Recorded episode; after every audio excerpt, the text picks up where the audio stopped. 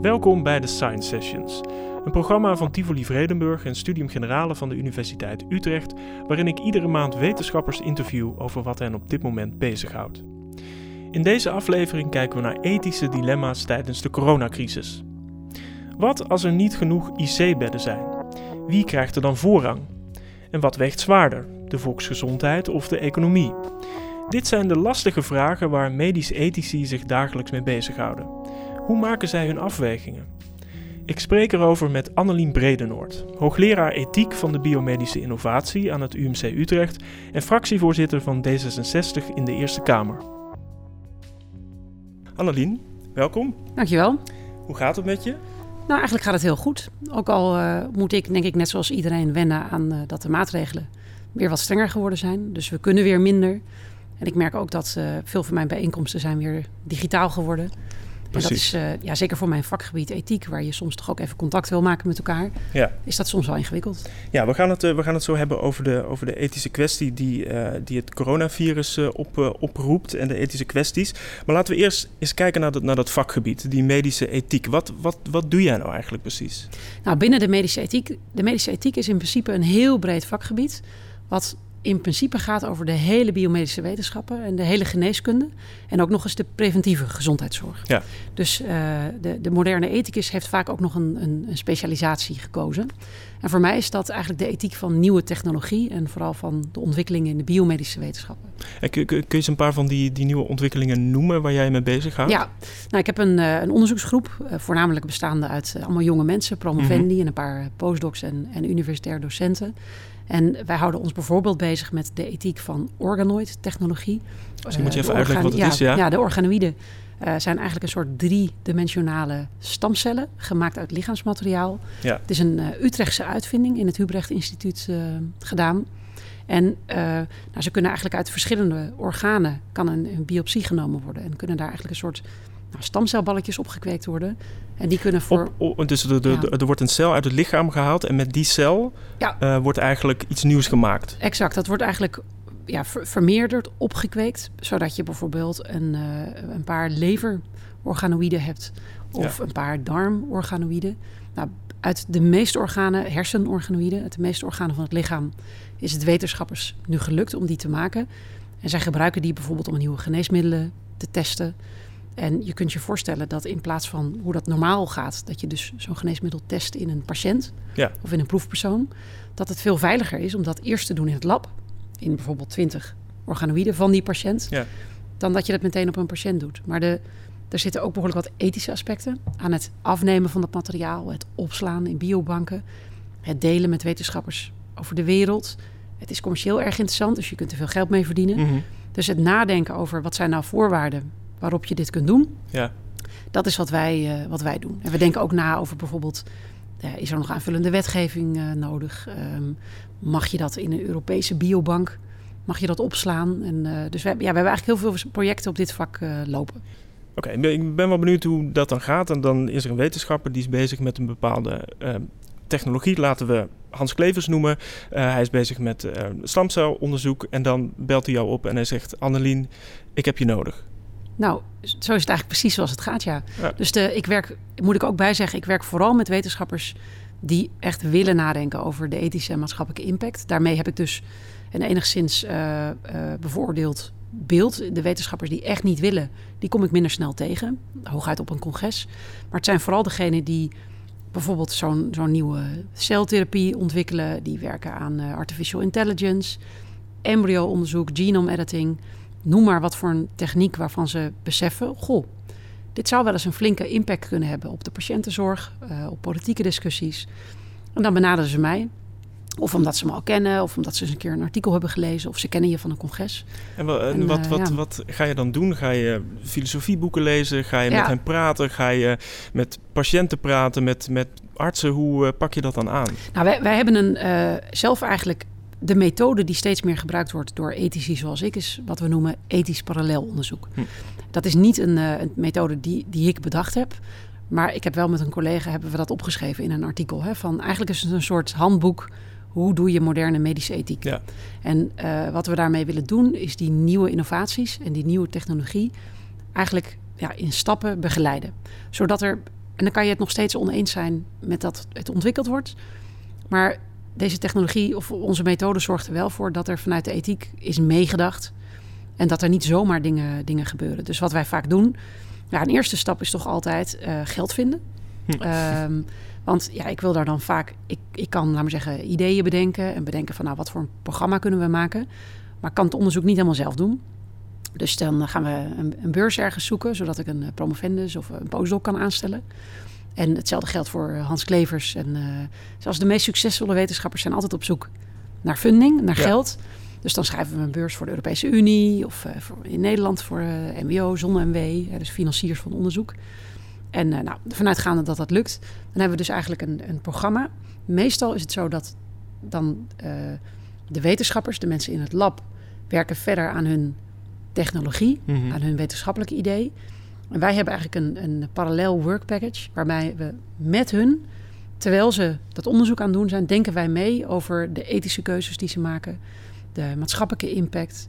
We hebben eigenlijk altijd patiënten ook uh, in ons work package om ze mee te laten denken, want zij zijn de gebruikers. Mhm. Zij zijn degene die lichamelijk de gevolgen ondervinden. Dus die hebben we altijd ook betrokken.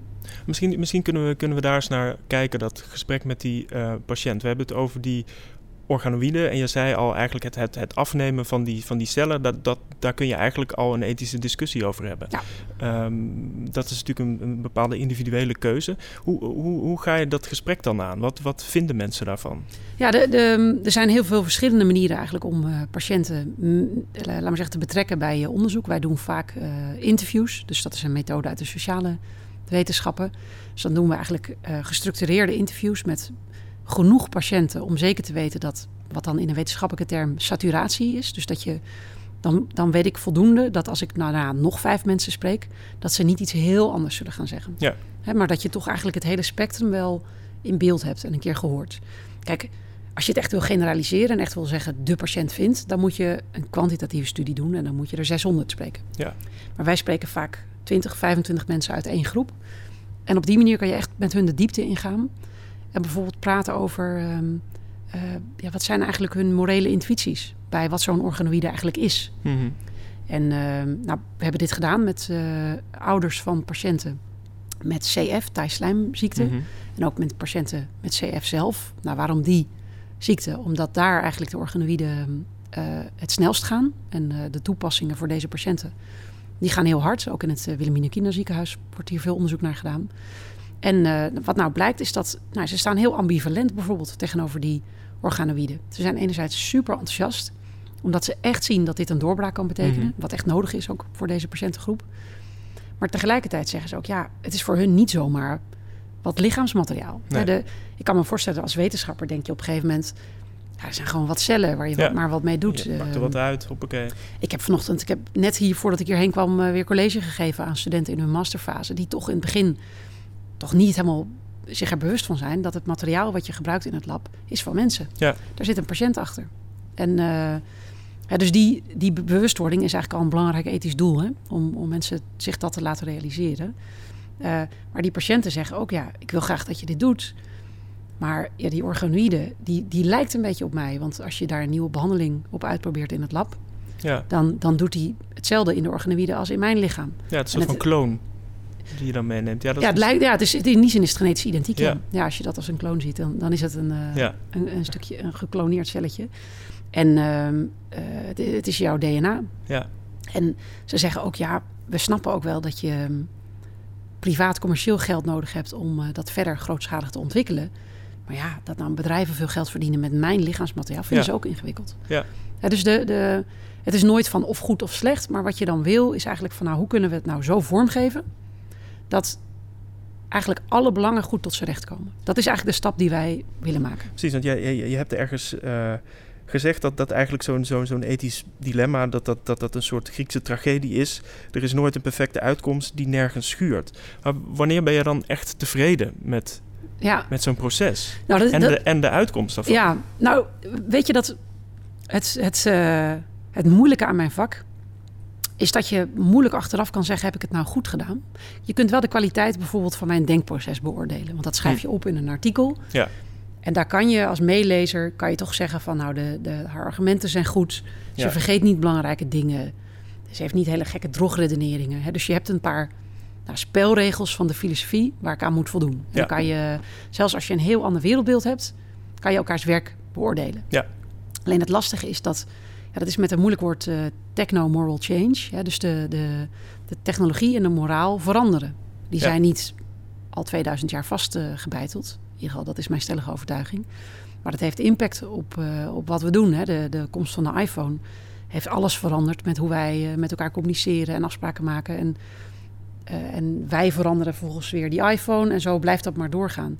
Dus over 20 jaar kan ik misschien hebben bijgedragen aan de ontwikkeling van organoïden en van nieuwe genetische technieken en van embryo-onderzoek. Maar heeft, is ook onze moraal veranderd? Ja. kan het, snap je? Dus is het moeilijk om te zeggen van uh, wat we toen goed vonden, vinden we misschien nu anders of vice ja. versa.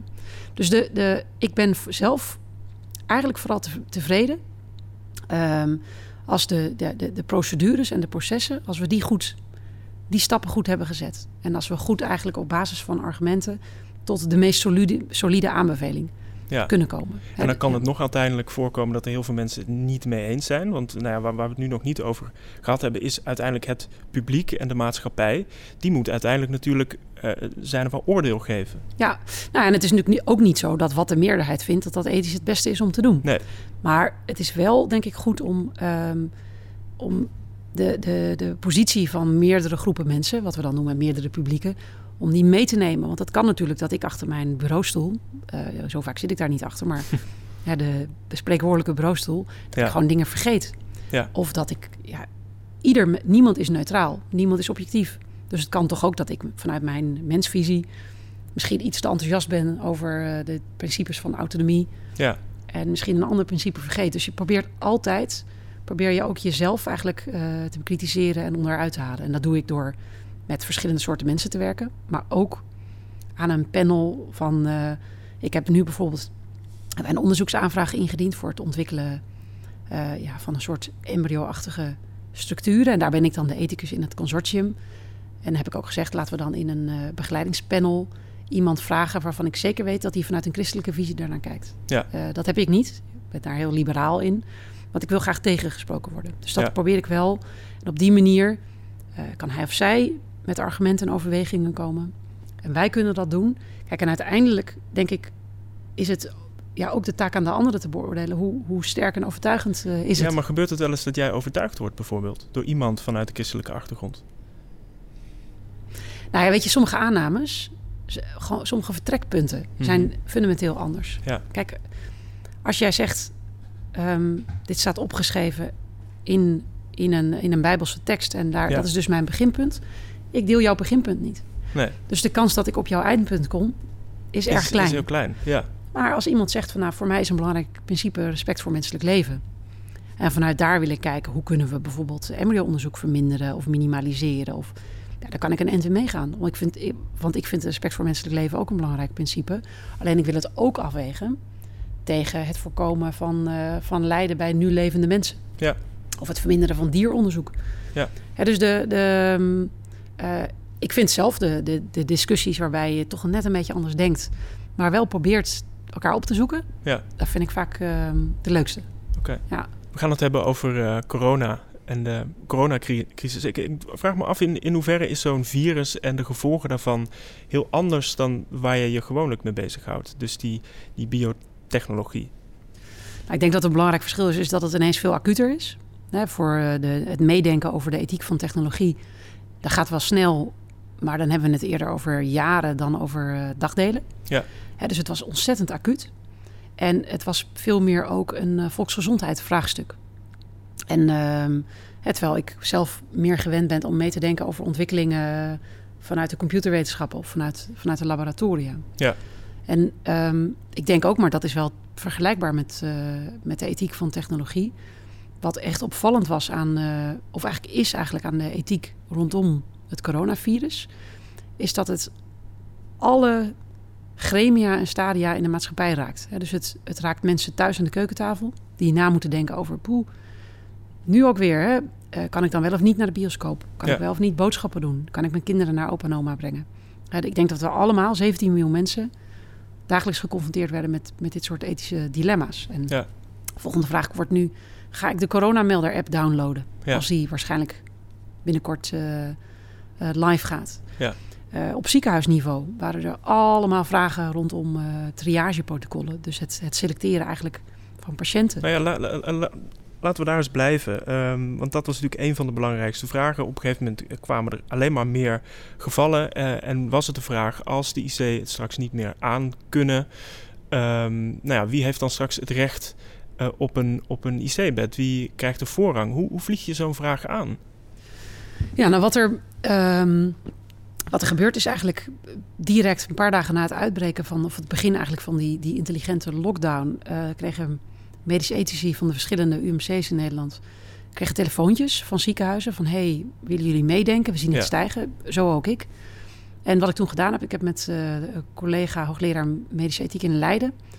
We kennen elkaar goed, werken veel samen, elkaar gebeld van. Ik zei ook, ja, word jij ook zoveel gebeld door, uh, ja. door ziekenhuizen en uh, voor deze acute vragen? En, nou, ze hadden precies hetzelfde.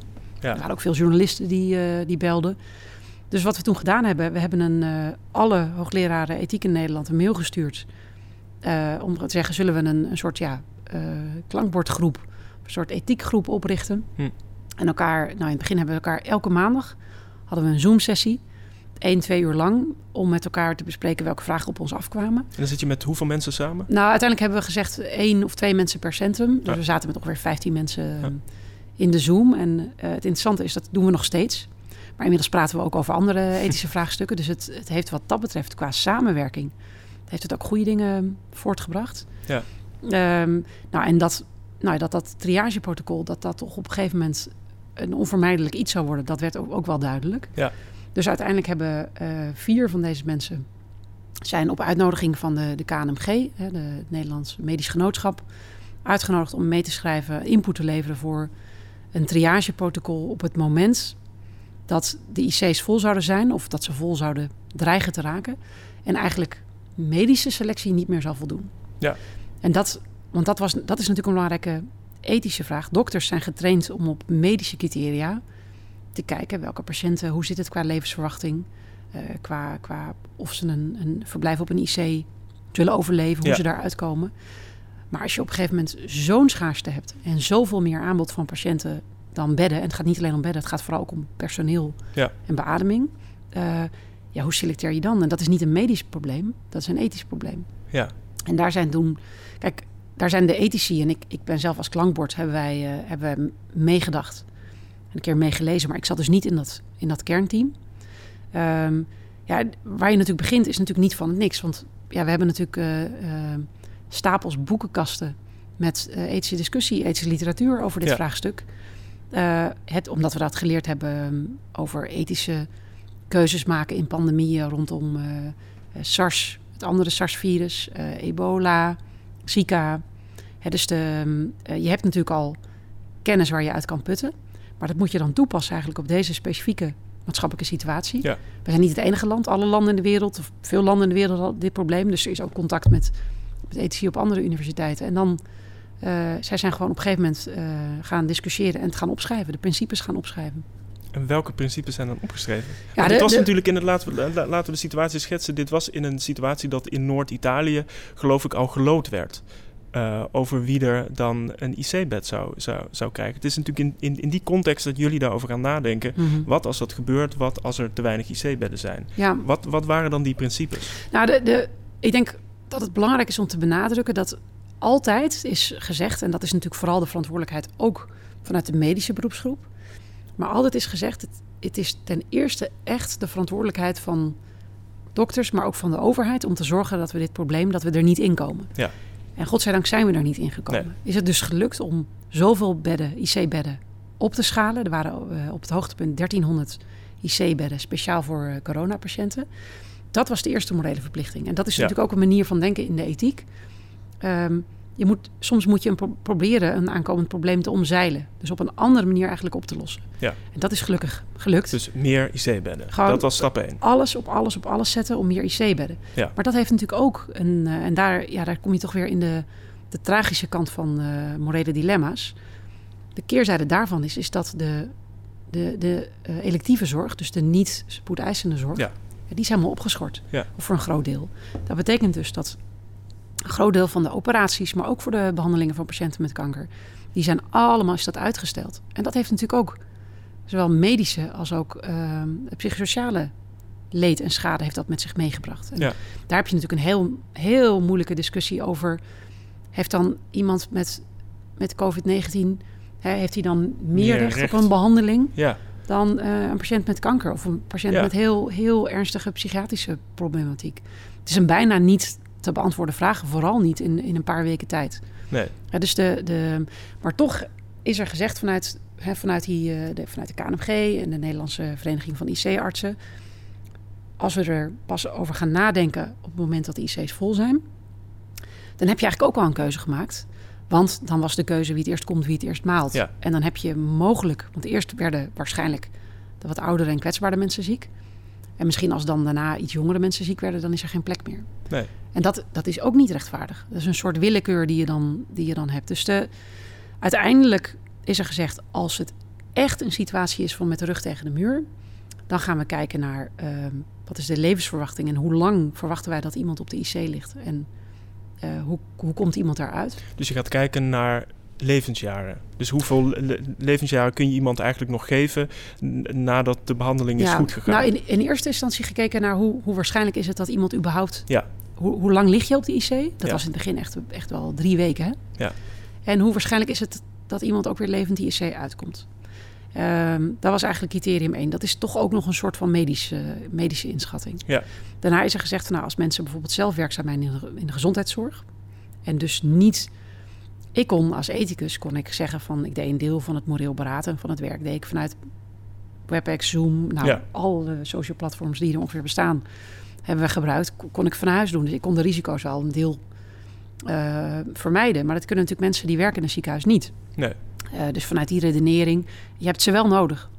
Eh, want juist het tekort aan personeel was, was een risico. Dus, ook, hè, dus je zou, daar is ook gezegd van nou, mensen die werken in de zorg, ehm, die zou je, laat maar zeggen, een soort gewogen voordeel kunnen geven met Ja. toegang tot, eh, tot een bed.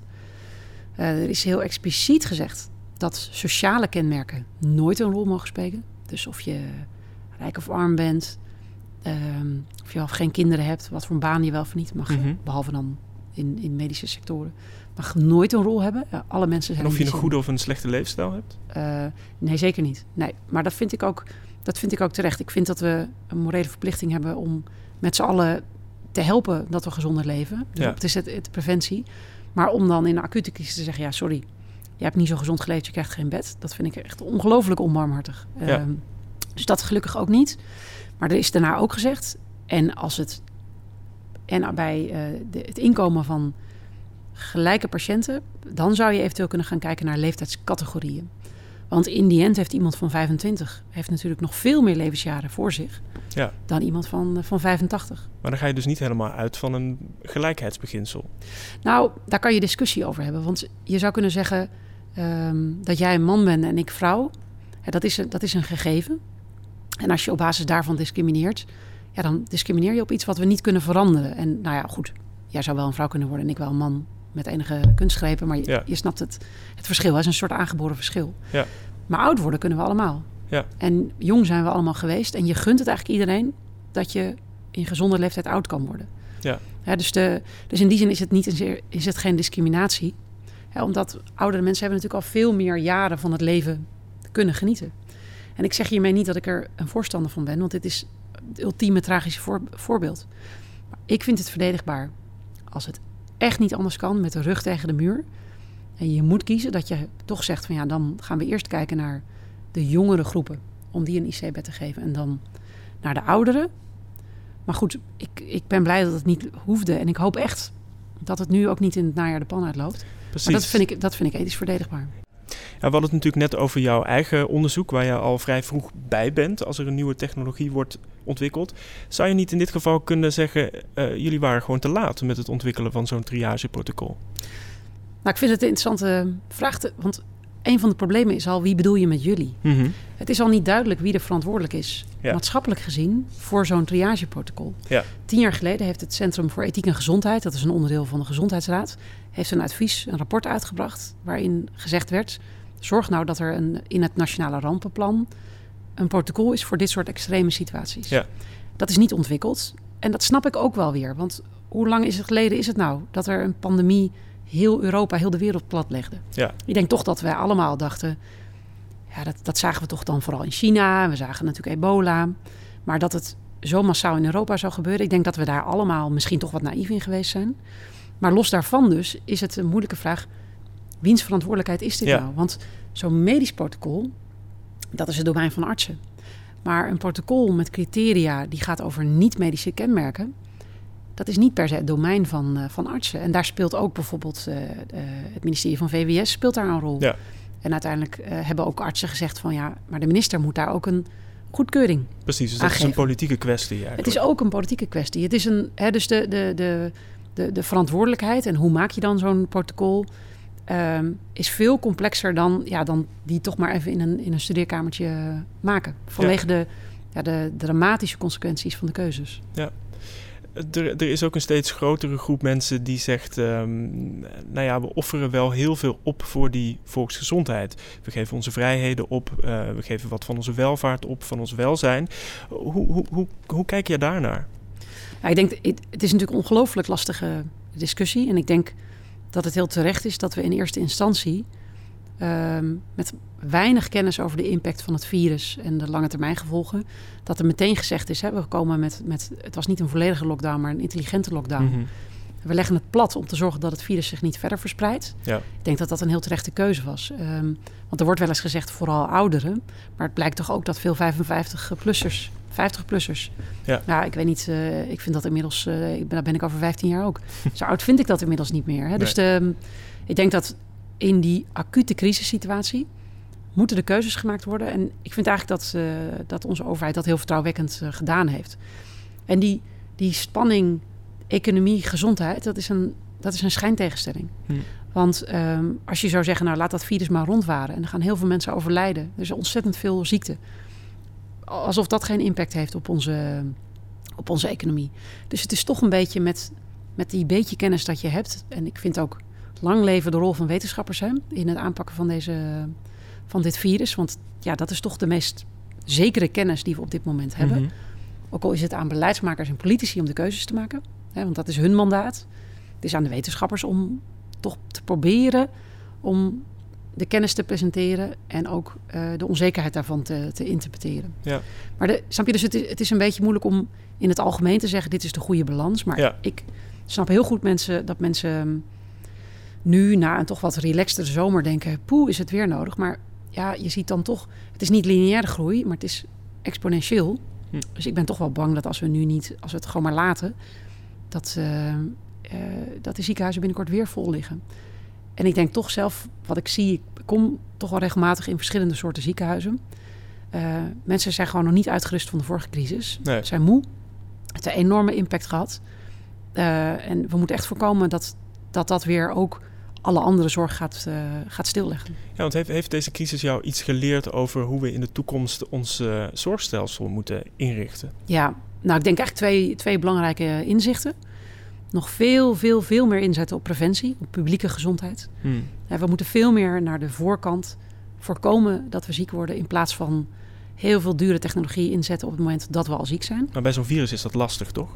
Nou, de, de, uh, bij het virus hadden we denk ik ook wel... We hebben, weet je, er wordt al jaren op een Wereldgezondheidsorganisatie bezuinigd. bezuinigd ja. uh, terwijl dat nou een organisatie is die natuurlijk dit globaal eigenlijk in de gaten kan, uh, kan houden. En ook adviezen kan geven hoe je het ontstaan en vermijden van... of het verspreiden van virussen kan voorkomen. Dus de, ik denk toch dat... Um, en de rol van de GGD, hè, die, die nu een belangrijke rol speelt in, in het testen. Dus ik denk nog meer nadruk op preventie de komende jaren. Ook dus bij andere type ziekten, maar ook bij dit. En um, wat je ook zag is hoe goed de ziekenhuizen hebben samengewerkt. Dus dat noemen we dan netwerkgeneeskunde. Dus dat je niet ziekenhuizen alleen concurreren, maar waar het kan samenwerken, krachten bundelen. Ik denk dat dat ook belangrijk is in hoe we de zorg organiseren. Hm. En tot slot, wat, wat, wat kan deze crisis ons leren over het aanpakken van, van andere crisis? Want er zijn natuurlijk, we hebben ook nog een klimaatcrisis die ook heel erg ingrijpend is. Uh, zie jij daar nog parallellen? Ja, zeker. Ik heb, sterker nog, ik heb hier een, een brainwash talk uh, over gehouden. Hmm. Uh, waarin ik eigenlijk toch een, probeer een moreel appel op mensen te doen om uiteindelijk in de coronacrisis hebben we gezien dat alle kleine beetjes van onze bijdrage, doordat jij wat vaker thuis bleef en dat ik thuis bleef, dat we onze handen wassen, dat we ons hielden aan maatregelen, hebben er toch voor gezorgd, dat we in juli en augustus het virus echt heel veel minder was. En hè, dus door een, stukje van je vrijheid en ook van je welvaart in te leveren, want dat had natuurlijk ook flinke economische consequenties voor mensen, is het uiteindelijk, dus je levert een stukje van je belangen in om daarna met z'n allen een betere situatie te hebben. Hm. Um, want niemand wil dat jezelf of je geliefde ziek worden. Nou, en de coronacrisis was heel concreet. Je zag gewoon op tv dat het niet goed ging en dat mensen aan het overlijden waren. De klimaatcrisis is veel abstracter. Maar daar geldt precies hetzelfde. Hm. Als wij allemaal onze bijdrage doen aan CO2-vermindering, wat vaker de fiets pakken, je, je huis isoleren. Hè, dus je moet dan nu zelf een paar stappen zetten. Maar uiteindelijk is het voor ons allemaal beter. Dus ik, ik hoop dat dit een voorbeeld kan zijn van andere grote maatschappelijke vraagstukken. Je luisterde naar een aflevering van de Science Sessions met hoogleraar ethiek van de biomedische innovatie Annelien Bredenoord. Benieuwd naar meer afleveringen? Ga naar sg.uu.nl/podcast of abonneer je op je favoriete platform.